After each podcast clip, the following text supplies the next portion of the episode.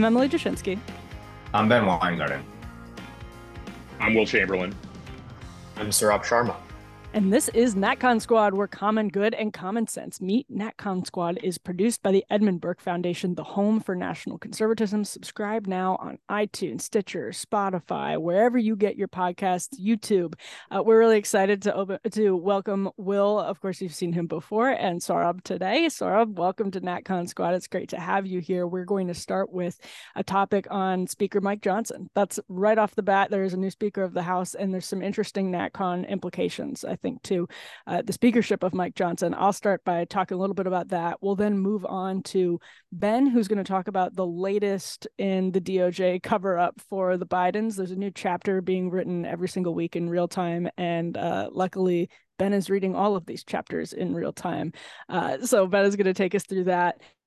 Will is going to talk to us about what we know on the ground war in Gaza. It has begun. We're taping this on Tuesday uh, at around noon, so things are going to change by the time we record it and the time you hear this. But uh, there's plenty to talk about in that space. And Saurabh is going to talk about Hillsdale and fire, fire kind of putting Hillsdale in the crossfire, um, in the the crosshairs for not being sufficiently liberal. Uh, I'll I'll tease it that way. So I'm going to start by talking about Speaker Mike Johnson. Let's kick off with that.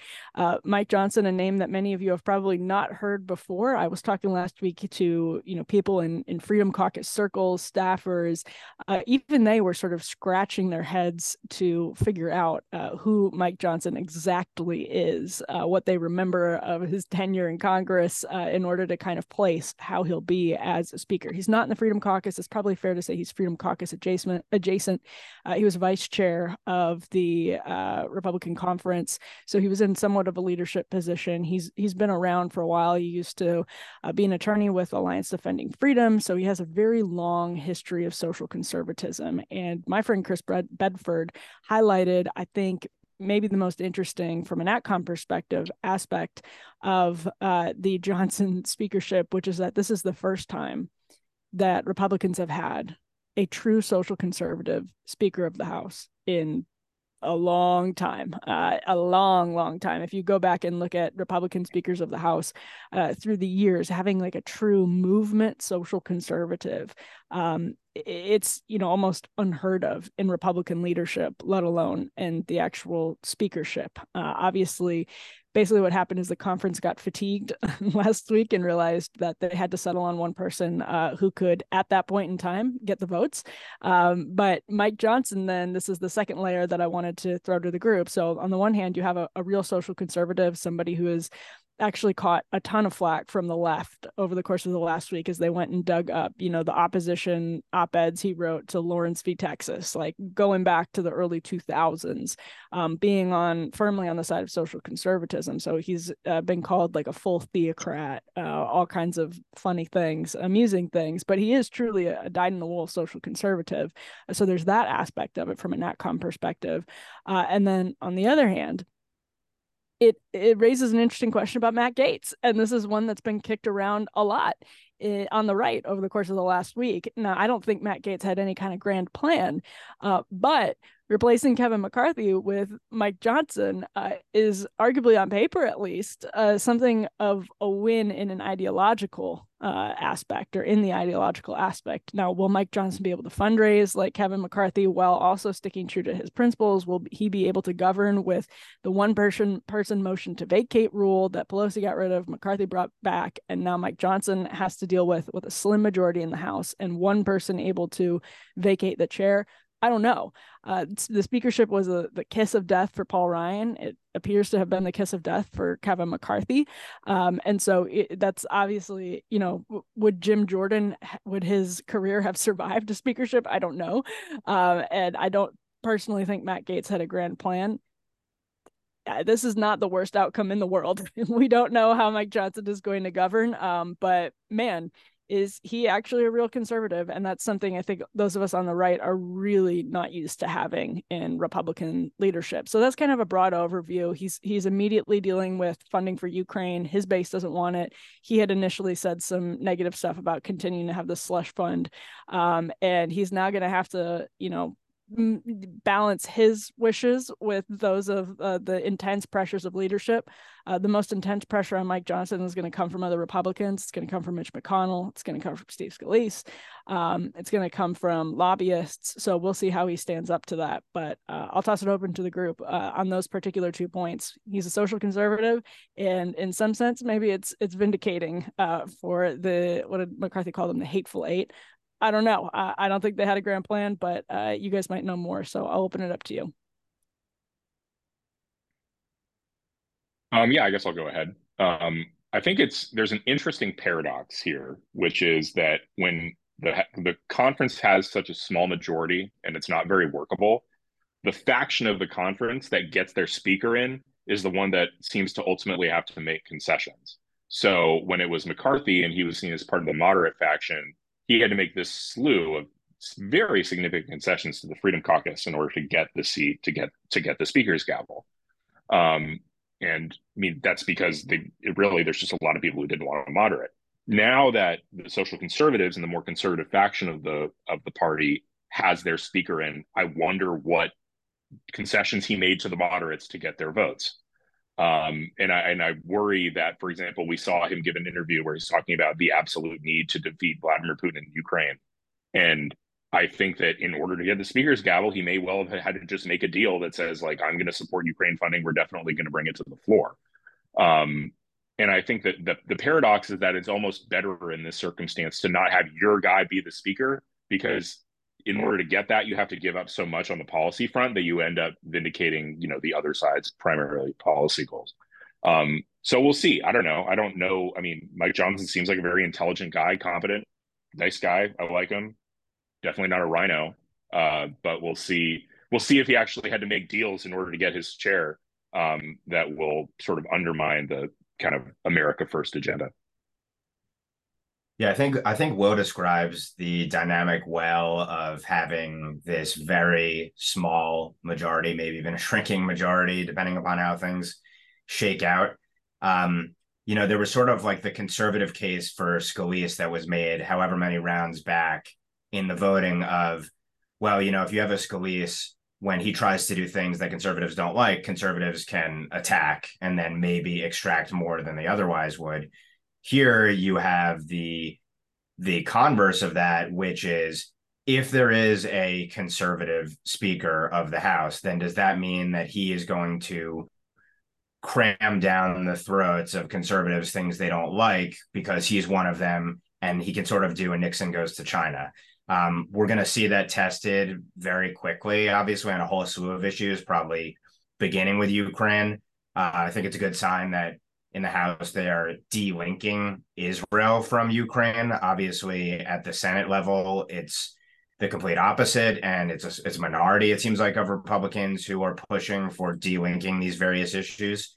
We'll see how that ultimately shakes out.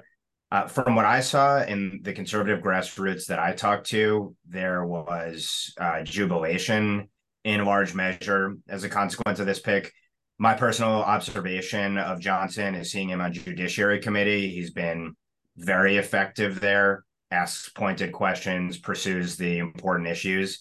So that certainly seems like a plus. Uh, and hopefully he will allow, if anything, judiciary and oversight and other pivotal committees to be even more aggressive in ramping up and accelerating their work uh, in the short time left, really, in this term. He also laid out a plan for quickly moving through the individual appropriations bills one by one. That obviously is something that ought to be done, should be done in regular order in a Congress. And then I think maybe the most heartening thing is to Emily's point about the social conservatism, someone who was a lawyer on the front lines on these various issues has been tested in kind of the ultimate crucible. And so hopefully that is reflected in a speaker that knows what time it is and is willing to stand up to those uh, on the so-called right and left who are going to try to do everything possible to undermine and savage him and a conservative agenda in the House. So, you know, sort of like a Supreme Court justice who gets savaged but survived. For some, it may cow them. For others, it makes them that much more tough. Hopefully, the same can be said for Mike Johnson when we look back on his tenure as Speaker. I think Will's point about how the faction that gets their speaker ends up being the one that loses most is very interesting and true, I think, specifically because the faction that gets their speaker is often the one that is least appreciated when it comes time to negotiation because that's not who their negotiations are comprised of. I think that the contrast here that's worth making is what would have the difference between a speaker Jim Jordan and a speaker Mike Johnson been? And everyone around Washington knew exactly what a speaker Jim Jordan would look like. It would be one where the Freedom Caucus had to, because of that long relationship, give him an extraordinarily long leash. Now, that's not to say he would have come out at the end of it a transformative conservative speaker. It was just always a concern. What Mike Johnson has created is a situation where every faction gets to act as a faction.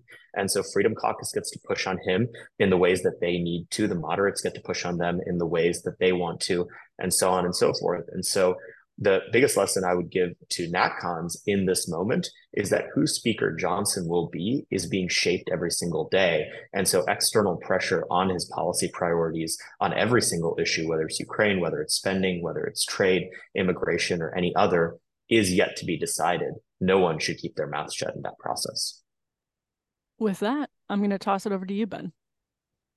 So uh, there have been any number of revelations with respect to the never-ending Pandora's box that is all things Biden family corruption and compromise, and then the apparent efforts to cover up the crimes, real or alleged. Uh, just before we came to record today, last night there was actually reporting uh, based upon FOIA litigation that some 82,000 pages of emails that then Vice President Biden sent or received during his tenure, then, uh, which were executed via three private pseudonymous addresses uh, to carry out private and or public business uh, exist and are being collected by NARA, by the National Archives, which isn't it odd that NARA is so involved in so many of these contentious issues that we're seeing? It's always these uh, oddball kind of agencies that no one cares about that actually serve as the tip of the spear of major scandals. But in any event, 82,000 emails, which dwarfs, I think, in page numbers, Hillary's emails. Uh, I think the math was done, and this was something like 30 to 35 emails a day during his vice presidency, where, you know, he knew nothing about his family's business and uh, didn't in any way profit from it, et cetera, et cetera who knows what is in these 82,000 emails to all of these pseudonymous addresses, but it appears that document production is actually underway.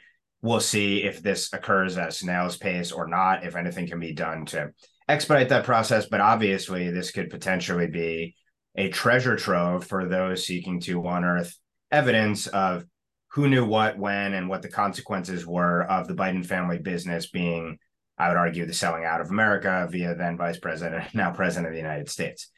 Uh, against that backdrop, though, there were some major revelations in recent days regarding the DOJ's and FBI's efforts, uh, as I've argued, to essentially obstruct justice, not to pursue leads associated with the Biden family influence peddling business, uh, not to interview witnesses to prevent those agents who actually wanted to go about bringing charges or pursuing leads associated with the charges to prevent them, forbid them from doing so, delay and run out statutes of limitation, etc. Chuck Grassley has really been an unsung hero on this in the Senate. It's kind of felt like he's had all the answers and been slow playing the cards that he has to show, to demonstrate in the starkest terms that the DOJ and FBI have been uh, not only negligent, but maybe criminally negligent in not pursuing criminality associated with the Biden family. He put out a letter uh, where he laid out a number of major allegations last week. And this is to, I believe, both uh, Attorney General Garland and FBI Director Wray. So, a few revelations from that letter. One, he says at one point in time, the FBI maintained over 40 confidential human sources, that is, informants, that provided criminal inform- critical information relating to Joe Biden, James Biden, and Hunter Biden. Uh, he also mentions the fact that in December 2019, the Washington field office had closed a kleptocracy case into Mykola Zlochevsky, who's the owner of Burisma in business with the Bidens, supposedly allegedly made a bribe to both Bidens, $5 million each, which was opened in January 2016 by a Foreign Corrupt Practices Act FBI squad based out of FBI's Washington field office, which means a bribery related investigation, Foreign Corrupt Practices Act. Grassley writes that my office has been informed that the FBI agents and DOJ officials working the Pittsburgh assessment. The Pittsburgh assessment is a reference to the DOJ's collection of evidence regarding Biden family influence peddling in 2020. They served as kind of a clearinghouse for vetting the legitimacy of information about the Biden family and then parceled it out to various FBI and DOJ offices officials working the Pittsburgh assessment had to pause their work for weeks at a time because the assessment had to be reapproved every 30 days by multiple DOJ and FBI officials. He talks about the FBI's Foreign Influence Task Force shutting down the pursuit of leads in August or, or before August 2020 relating to the Bidens. Uh, beyond that, he notes that U.S. Attorney Weiss in Delaware, now special counsel, ran the Biden case as a money laundering and FARA investigation rather than a bribery investigation, despite uh, these bribery allegations that existed. Then we've gotten some reporting, including from Margot Cleveland at the Federalist, who's just done excellent work on all things Biden related and DOJ FBI corruption related. That there was this interview that the U.S. Attorney for the Western District of Pennsylvania, Scott Brady, sat for, a transcribed interview with the House Judiciary Committee, he was leading this office that dealt with all of the incoming evidence associated with the Bidens, vetting it, parceling it out. He said during this interview that even simple requests to the FBI and DOJ, like extending the assessment, again, as Grassley noted, required a renewal every 30 days. Brady said it required, quote, 17 different people, including mostly at the headquarters level, to sign off on it before the assessment could be extended. Another direct quote We were told by the special agents they had to go pens down sometimes for two or three weeks at a time before they could re-engage and take additional steps because they were still waiting on again someone within the 17 chain to signify or approve. Uh, he said he'd never before in his career career seen that. FBI headquarters was required to get sign off for any investigative steps that FBI Pittsburgh was asked to take. And there was reluctance on the part of the FBI to really do any tasking related to our assignment and looking into allegations of Ukrainian corruption broadly, and then specifically anything that intersected with Hunter Biden and his role in Burisma. Last but not least, we don't even have time to go into the details, but there's this two hundred thousand dollar quote unquote quote unquote loan repayment from Jim Biden, two hundred thousand dollars that apparently he had received from a, a collapsing company, Americore, two hundred thousand dollars that he received based on his promise that he would influence peddle with an unknown Middle Eastern entity, uh, and then that two hundred thousand dollars goes to Joe Biden, noted as a loan repayment, which is notable because the Bidens apparently received a lot of funds that were characterized as loans, even though we've never seen the terms of them. So, put all this together, you have basically the Biden family business being commingled with government business explicitly via these pseudonymous email addresses. You have FBI and DOJ doing everything they can not to pursue, and I would argue probably to find and bury leads that they can, often under guise of uh, this is misinformation or disinformation that's coming across the wire. Um, and then, of course, you have the actual check to Joe Biden, the first of potentially many based upon what investigators have said. So I guess the question is this at the end of the day, are we going to be left with a series of reports from the House right before the 2024 presidential election and then the referendum to the American people is going to be do you want to vote for a compromised and corrupted figure who should be impeached? Will there ultimately be more than one or several impeachment inquiry hearings. Where do you think this all goes, and what actually is the proper political strategy here?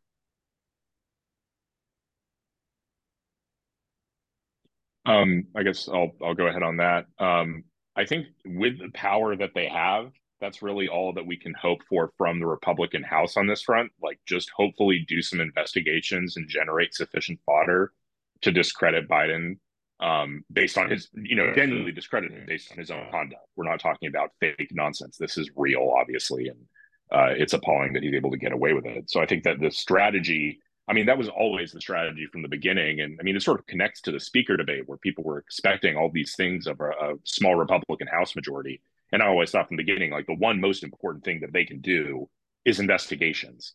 Um, they don't have enough power to pass legislation on their own, but they can investigate and and really make life hard for the Democrats for for this period. That said, I mean, all this just reminds me I can I cannot stand listening to Democrats talk about how no one is above the law. clearly the Democrats are in fact above the law when they when they have this power. And you know, it's also it's very galling because they say it with this air of you know essentially moral certitude.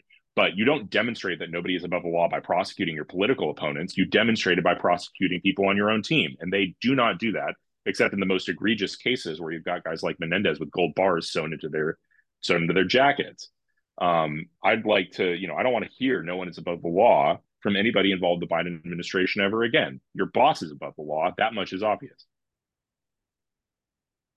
To maybe make a contrarian point, I do get worried occasionally that this series of investigations could become to President Biden the way that the series of impeachment inquiries became towards President Trump in the previous presidency, which is to say, it becomes noise. Um, swing voters, independent voters, um, and frankly, just people who aren't extremely engaged in the right wing media ecosystem are going to eventually just see it as white noise coming through the advertisements and the um, political speeches that they're hearing as people are trying to get their votes next year. Um, it's pretty clear that for whatever reason, this is not becoming the anchoring reason that people are not approving of Biden's performance in his presidency. They're much more focused on the border, they're much more focused on the economy. Um, there's all sorts of reasons that have to do with the perfidy of the media and the total absence of integrity in our ruling class in this country for that being the case. But it is the case. And I just really hope that the Republican conference's argument for reelection come this time next year is something more than we investigated Biden a lot. It, it's definitely, and I guess I alluded to this a little bit earlier, um, difficult to, as Ben does, follow all of the news on the subject. And I think that's uh, obviously a I, I know we talk about this a lot but i think that's obviously something of a statement on uh, the state of the country that some of these revelations that would have shocked the church committee um, when they were you know looking into uh, previous iterations of this kind of imperial executive branch um, and would have shocked the conscience of the country and, and would have led to reform. Um, although, of course, like FISA itself is a product of the church committee. That was one of the reforms we were supposed to feel really good about um, after the church committee and has been abused. Um, are kind of water under the bridge. And uh, there's something that's really true about what Saurabh said in that people have material concerns um, that, you know, gas prices are crazy uh, if you want to take it alone and get a car good luck. Like interest rates are crushing people. It's a it's you know people are, are genuinely um you know going through it right now and don't necessarily have time in their their head for every update on the hunter biden saga um, and on the doj's corruption although um, all of this makes it easier for that corruption to sort of fester and uh, metastasize uh, in the shadows of of our attention. So it's almost a catch twenty two. It's a tough situation, um, but it does. I don't know. At least for me, it never fails to shock uh, every time I'm looking at like records that have come out of the CIA and see this the audacity that they have to put some of the stuff for the DOJ, the audacity they have to put some of this in writing.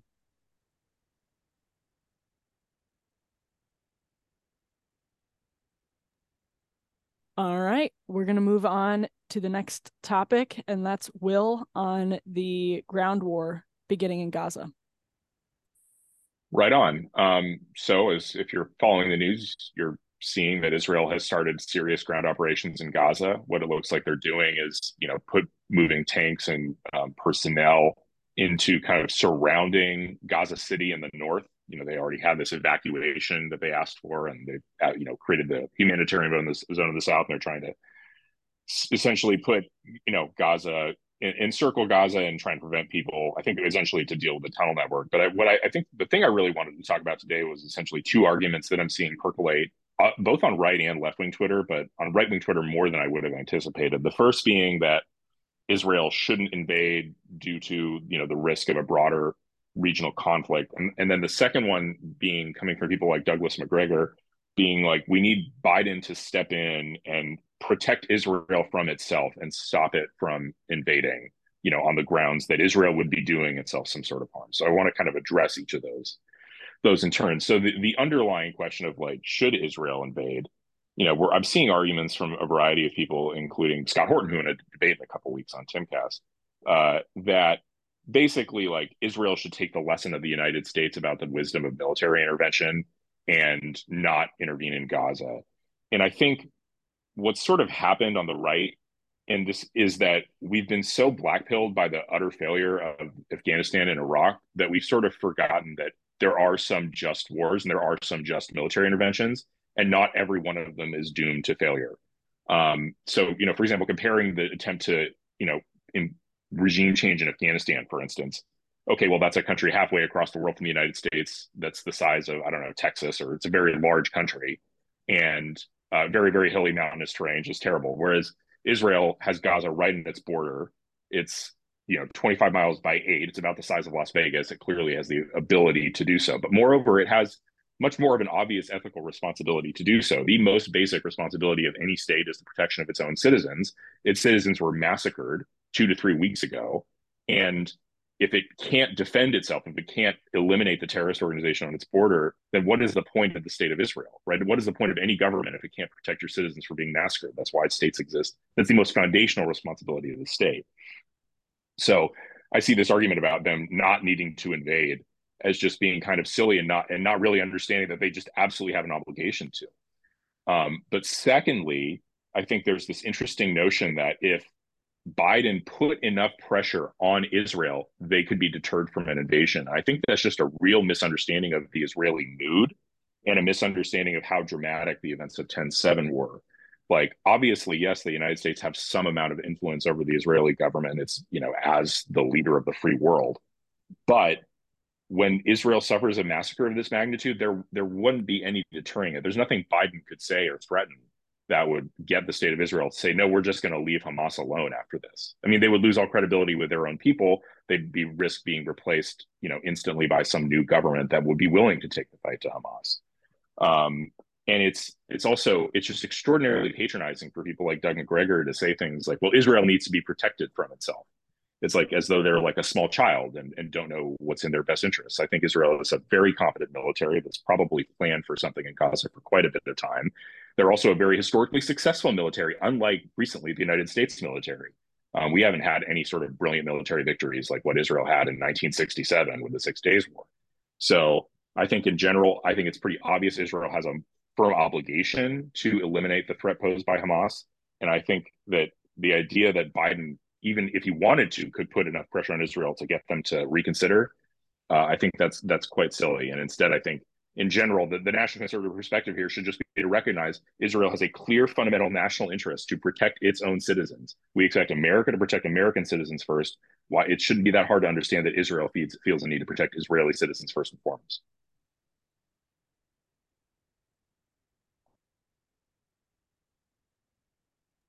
I continue to think, especially, uh, and this has been on my mind as the scenes from the ground invasion have started to uh, come onto social media uh, it, it it's really I've been reading a lot about perspectives from Vietnam and media theorists, um, and I think we take for granted how new uh, this concept of sort of watching a war play out in real time, up close and personal. So seeing the suffering of other human beings uh, from the screen of your phone, just like you would film yourself if people are, are live streaming, as some people were at the music festival, uh, but then also seeing human beings inflict the suffering on other people in the same way. Uh, so, for instance, you know, and this is particularly uh, poignant thinking back to October 7th, there were videos uh, that we got from like ring cameras of torture um, and people being burned. Uh, it, I mean, it just like it defies uh, the imagination, and in a way that's, uh, you know, not normal. They were talking about this a little bit on Red Scare recently, and uh, one I think like Dasha was like, well, the the BAP take would be that we need to sort of steel ourselves to this level of of cruelty, and that we're sort of not used to um, you know this very natural and human and i'm paraphrasing here but this very natural and human phenomenon of, of, of watching this up close. Um i don't think i don't think it's true necessarily because i think what we're exposed to in the age of social media uh, is is something that is unusual in the course of human history to see people that you have never met, you never know, um, but to see them going through, I mean, just unthinkable uh, brutalities. Um, and and now that does extend to what's happening in Gaza. And when you see these videos, people lose sight of um, the reality of of the human condition. Um, that war is the reality of the human condition, and that Israel can't exist if it does not try to annihilate Hamas. And the only way to try to annihilate Hamas is to go into Gaza. Uh, it can't give up on those points. Uh, it can it can do its very best to wage a just war, but war is still war. Uh, and and Israel at this point cannot exist exist safely without war. And I think that's incredibly difficult um, for us to wrap our heads around. Uh, obviously, we got a little you know, uh, not a little, but we got a huge dose of this in, during the Vietnam War. Um, and I, I feel like this is sort of echoing that. Um, but it doesn't change the fact that uh, Israel is, you know, surrounded by a territory governed by people that are terrorists that wish that it didn't exist and that want to wipe Jews off the face of the earth. Uh, and there's no equivalence there whatsoever period. Um, and so, just as the ground invasion is starting, my thoughts are just that how this is going to shape public opinion um, in the era of of social media. Um, that's a scary thing because we're about to see a but a much kind of longer, um, uh, more extended. You know, October seventh was horrific. It was one day. As this plays out over the course of weeks, um, I think that's going to shape public opinion in some, uh, given where our media is at, as Ben has been documenting, um, in some you know unfortunate ways, some good ways, but some really bad ways too. Just on the point about the center right people that are opposing increased um, involvement or uh, more aggressive action on behalf of Israel in Gaza. Um, it is important to note that there are bipartisan forces in the United States that are looking to use this conflict as the vehicle to start the war with Iran that they have wanted for the last 20 years. And so um, I am much more open minded to the criticisms coming from a Douglas Macgregor or Tucker, Tucker Carlson or Vivek Ramaswamy or any other figure that is urging caution because nothing would make the neoconservatives in Washington happier than for the domino chain that occurs geopolitically over the next few months to play out in a way that it allows them to engage in the wars that they've wanted to and not had a casus belli to um, for many, many years. And so the more concerned we can be about that on the front end, the long tail of disastrous consequences that could come on the back end get heavily attenuated. Um, so I guess a, a few points. Um, first on the you know Will's kind of broader point. Yeah, I mean, I don't think any other state in the world would be held to the standard that Israel's being held if 50,000, the equivalent of 50,000 Americans were massacred, raped, butchered, mutilated, taken hostage. Uh, the notion that then the U.S. would be uh, the world would for, call on the U.S. to ceasefire the next day is ludicrous, asinine, absurd. Uh, how Israel goes about its ultimate destruction of Hamas, nothing that it does will ultimately satisfy people who hate the Jewish state and ultimately hate the Jewish people. I mean, this is a military that drops leaflets and gives people more than fair warning. It has uh, conceded to the idea of resupplying um, effectively Hamas in terms of quote unquote humanitarian aid to a place that's controlled by a jihadist group that wants its annihilation. Uh, nothing it does will ever satisfy those who loathe it. So uh, if it's between being loved and dead or loathed and respected, uh, I think we know what position is the rational one for Israel to take. Um, in terms of Biden himself, and I'll probably lay this out in a piece at some point because I've been kind of collecting all of the instances of the administration pressuring, coercing, micromanaging Israel's response, which the anti-interventionists should be against firmly. I mean, it, the actual the right national interest oriented perspective on this, as I've argued from the start, for America is stop providing aid and comfort and abetting and enabling Iran and all of its proxies and let Israel do what it wants to do and feels it needs to do to defend its national interest. and its sovereignty, and that will ultimately redound to our benefit. That's been my belief from the start. But for Biden, he is pulled between both ideological and political issues here. On the ideological side, the entire status quo was make Iran and its proxies the strong course in the region. It's a third Obama term, effectively. Obama also elevated Sunni and Shia Islamic supremacist forces in the region. That was the whole reorientation of our policy, uh, which Trump undid, but Biden has put back on the front burner. Uh, and then at, at the same time is to put the screws to and punish Israel and seek to destabilize Israel and ultimately topple Bibi, who Biden loads and most of the left loads. Uh, and then on a political level, beyond maintaining that status quo, which has crumbled before the administration's eyes, there's also the fact that Joe Biden doesn't want to lose college students. He doesn't want to lose the uh, oppressed, oppressor, Marxian focused elites, and he doesn't want to lose critical votes in places like Dearborn, Michigan, for example. And no matter what he does, it seems like he, he may well lose those kinds of votes. But he has these different ideological and political forces pulling him in certain directions, uh, which is going to play a huge role in what the ultimate U.S. response is. I guess on the last point um, I'll make with respect to you know the concerns of some who think this leads to a global war, and obviously uh, there's every possibility that something like that could happen. But what I would say is that for Israel to show caution actually will increase the odds of ultimately that massive war. If Israel is incredibly strong and it actually preempts and maybe ultimately defuses a multi front war by striking aggressively and decisively way beyond Hamas, I believe counterintuitively that actually will forestall a much greater war. Conversely, the more Israel is constrained, the greater the odds that there's not only a barrage of tens or hundreds of thousands of rockets and missiles from Hezbollah in the north, but we've already seen ballistic missiles and drones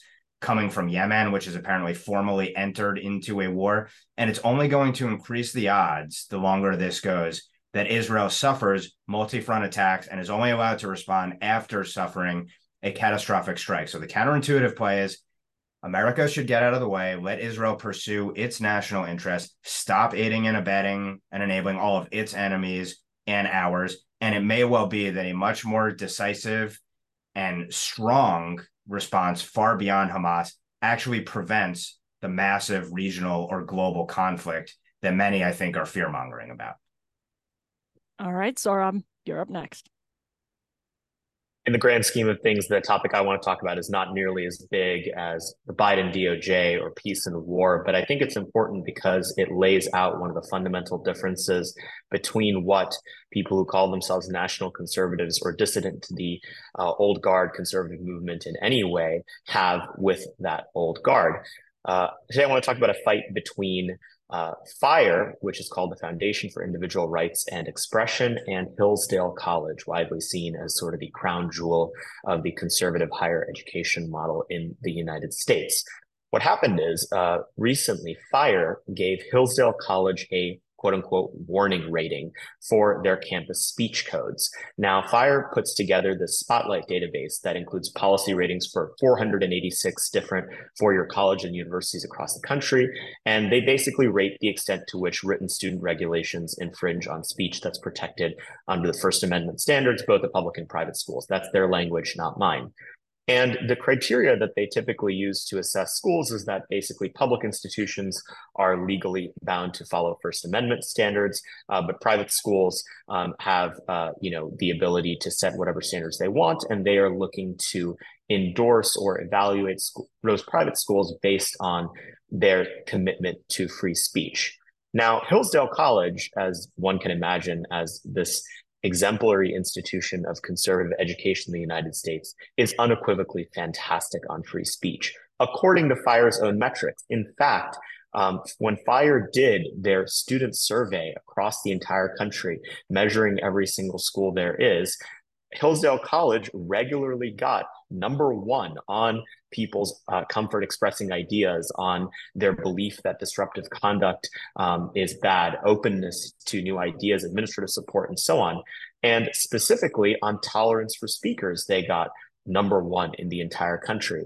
And so it's very unusual that given this exemplary record that fire would choose to take this perspective but it's worth diving into the reason why because i think it exposes the real difference between people who think like us and others um, fire's complaint is essentially that hillsdale college is not allowing the campus to turn into a zoo. Um, they are willing to allow for people to express any kind of idea they want on campus as long as they do it in a way that is civil and thoughtful. What they don't want is to see the protests, screaming matches, and fistfights that break out at other campuses across the United States. And so, because Hillsdale College as part of their moral and ethical framework for the kind of education they believe should exist in the United States, um, has decided to uplift a kind of civility um, and open discourse as central to their mission. Fire says that that is in contradiction to its stated values of free speech. Um, but that's only their very public uh, reason for opposing uh, Hillsdale College. Again, the statistics on this don't really bear out in terms of Hillsdale's own reputation for speech values. Later, in their response to a Wall Street Journal op ed that Larry Arnn, the president of Hillsdale College, had in the Wall Street Journal opposing Fire's warning rating, um, they actually got to the real point, the, the real issue that they have, which is that Hillsdale's regulations uh, ban quote unquote lewd and indecent expression. And here we get to the rub, which is that Hillsdale is a Christian college and it is a conservative college that is trying to foster moral virtue in its student body. This uh, cannot be abided by the libertarians that run many important center right organizations. And is valuable um, uh, um, as a valuable example of what the risks we have in our coalition in the coming years as conservatives actually take back institutions. It cannot simply be the case that the extent of win condition for conservatives um, in the coming years is to have these quote unquote neutral principles at public institutions, private institutions, or what have you. We have to aim for more. And anyone who's been to Hillsdale College and anyone who has seen the actual educational environment they've created there sees an example of what that something more could look like an actually conservative, virtuous community that is aimed towards substantive ends. What FIRE is showing itself to be is an opponent of that kind of substantively conservative agenda. In fact, they've even indicated so in, in other venues. Um, many people will recall that uh, they actually opposed Governor DeSantis's Stop Woke Act uh, earlier this year when he passed legislation trying to ban critical race theory from K through 12 schools and prevent state funding from going towards that kind of racial nonsense. Fire was vociferous in saying that this was a quote unquote violation of free speech. Um, and so it, it just shows the poverty of Fire's vision of what free expression in the United States looks like. It's basically the ability for whatever status quo ante that liberals and progressives have created to stay in place as the status quo. They have no affirmative vision for what the future of education or of political discourse in the United States looks like. And they're going to more than likely be allies to the enemies of the right in the coming years if this track record is anything to go by. And I'll jump in here just as somebody who used to be like in the camp where I would read an op-ed like Fires and be like, oh, well, yes, of course. Um, the more speech, the better. Uh, the less government intervention over speech and thought, the better. Um, and you know, it, it, it's it's I think an easy reflex um, for conservatives in this age of intense. You know, when I was in college and you know was w- firmly in that camp, I was constantly being like my YAF chapter was constantly under attack, and you know they were trying to get us off campus and all that good stuff. You're the sort of primary victim of uh, these attempts to silence speech. Um, but Hillsdale is a private institution, and Fire acknowledges this. Uh, Hillsdale is not a government institution, and I have a, a different take probably than everyone here on uh, the Stop Woke Act. Like I actually did have con- like some concerns. I think it was on the overall, it was a great thing. And then I had some concerns with some of the language, but wasn't out there like whining about how Ron DeSantis was trying to destroy free speech because he wasn't. Um, but the point remains that like I, I think these speech concerns are really real. I have a probably a different take than Larry Arnn does about public institutions, uh, because Hillsdale is in this very interesting school of thought that used to be common in the United States, which is that and in the West, which is that speech exists for our edification. It exists to cultivate virtue. Free speech is a means to a virtuous end. It is not um, in and of itself just it, it doesn't just exist in and of itself so that we can engage willy-nilly uh, in random you know acts of verbal violence. It exists to cultivate virtue and that's where the tradition of free speech that's what the western tradition of free speech is is rooted in. And i think you know in a private institution it's 100% appropriate for Larry Arnn to say that is what we are engaged in. Not only do I think it's appropriate and FIRE should understand that mission is essential uh, to protecting the boundaries of expression. Um, but I, I, think it's you know, it's a well within their right, and and b it, it is virtuous in and of itself. So uh, I think there are just distinctions that the right has sort of, and Fire isn't really on the right; it has some right leaning allies, but um, that have gotten sort of ironed out in this age of conservatives being, you know, targeted in ways that previously felt like, uh, you know, Eugene McCarthy going after uh, libs, maybe. Um, th- it was just kind of easy to let those distinctions take those distinctions for granted. Um, I think those distinctions are completely salient, uh, are fascinating and worth consideration. Um, and Larry Arnn is uh, a hero. yeah, um, I think the idea that lewd and indecent speech is and banning it is this massive threat to free speech more broadly is just flat wrong. Um, there's, you know, the, the, what is the the entire purpose of free speech is to facilitate the exchange of ideas. So when you're talking about what the right is trying to protect, the right of speakers to be heard, even if they're controversial, et cetera, like that's at the core of a of what a university is for to facilitate the exchange of ideas. But if you're talking about lewdness and indecency, well, it's, it's like abolishing the idea that there could be such a thing as a Christian college with a Christian culture on campus. Like, and it's not about the expression of specific ideas. You you can express them without, you know, like being lewd, like being I don't know, I don't know. Is this what is the what are we trying to protect here? Like pornography, obscenity. Um, that's not necessary for at all for the exchange of ideas. And I don't think that that jives the Supreme Court precedent at all especially obviously not with a private college, but moreover, just the general, well, you know, what is it that the First Amendment was is there to protect? Um, you know, I mean, it seems like they want to go down the absolutist libertarian rabbit hole where it's like, well, okay, if if all ideas and all speech must be protected, even in the broadest sense, and including lewd and indecent speech, then you're basically suggesting porn should be given to children, which is clearly wrong and clearly appalling. Um, and so once and since we all agree on that, it seems like we should at least recognize that it's not a broader threat to free speech and that Hillsdale isn't damaging free speech by simply saying that lewd and indecent conduct and lewd and indecent speech on its campus won't be allowed. So, uh, Dr. Arnn, in that uh, Wall Street Journal article, he writes what the speech code is at Hillsdale, and I think it's worth stating how eminently reasonable this is. You may assert and defend any argument you conceive as long as you do so in a way that is civil, academic, and conducive to thought and deliberation now, that probably counts as a novel speech code relative to most academic institutions. Thank God there's at least one of them out there. And there are obviously some notable exceptions that would actually believe in the letter and spirit of that speech code. Uh, to me, with this sort of issue, and I'm, you know, certainly an, a big First Amendment advocate as we talk about, you know, government censorship of speech directly and by proxy through social media platforms and in a whole slew of other institutions. Obviously, there's the public private distinction here, but beyond that, there's a more fundamental issue, I think, which is this notion of these neutral institutions.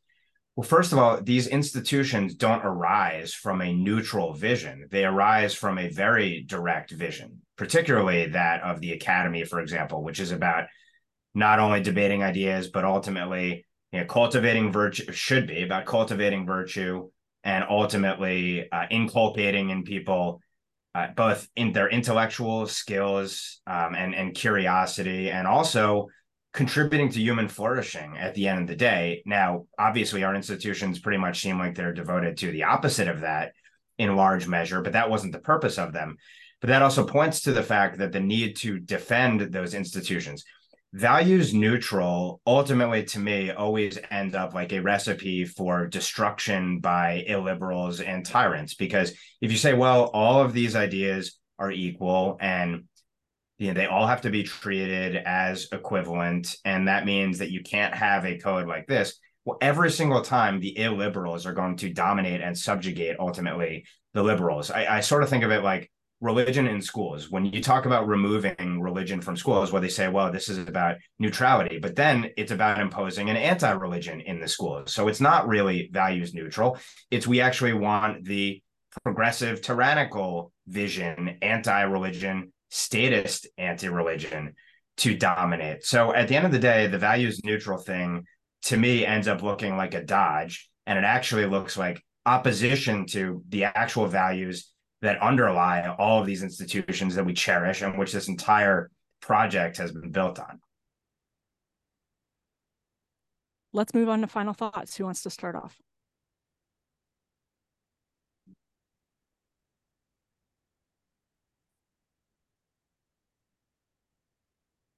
My light just turned off. uh, I guess I'll throw a fi- I'll throw a final thought out there. Uh, you should check out uh, Governor Ron DeSantis' interview with Patrick Bet-David. Um, he did, I think, he did an excellent job, and and in particular, and I'm not just saying that because I used to be employed by the guy. In particular, he gave an incredible answer about the need to uh, essentially defeat the left in the institutions and you know, we basically I, I have a medium term thesis that like this is, you know, we are we are staring like our version of Nayib Bukele in the face, and you know, it's really, really the thing we should be thinking about more is trying to get this guy over the top.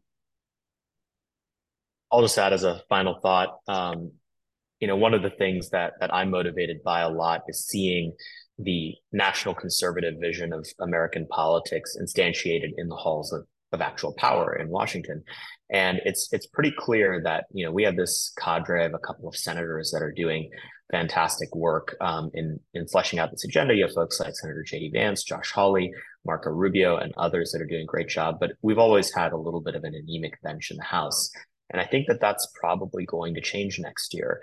You had candidates that had already announced, like Riley Moore and Joe Kent, that I see is squarely within um, that vision of politics. But um, just last week, my very good friend Blake Masters announced his candidacy for Congress. And um, I just think that over the next couple of years, we're going to start to see the green shoots of this worldview, this approach to conservative politics um, really take hold. And it's going to be through fantastic, charismatic people like Blake and others, uh, because, um, you know, as I said, I think in, in the launch op-ed for the organization I run, you know, we, we can't just write essays at each other until we all die. We all, we actually have to govern. And so um, there's, there's lots of exciting things on the horizon on that front.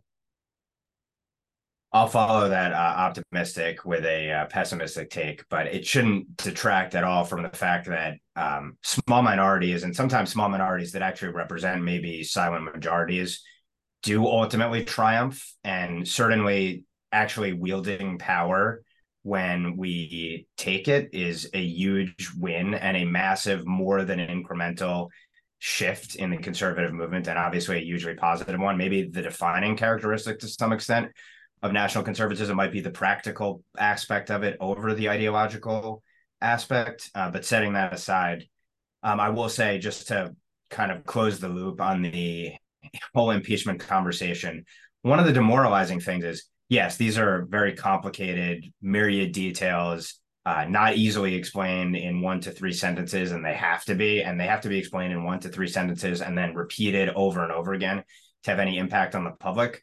But I get the sense that even if the public knew the president took bribes, he's sold us out to communist China and a whole slew of other powers, and you can draw a direct link from being compromised and sold out to all the chaos unfolding in the world in front of us today. That still might not lead people to care about impeaching the president. And maybe that's a commentary on Biden.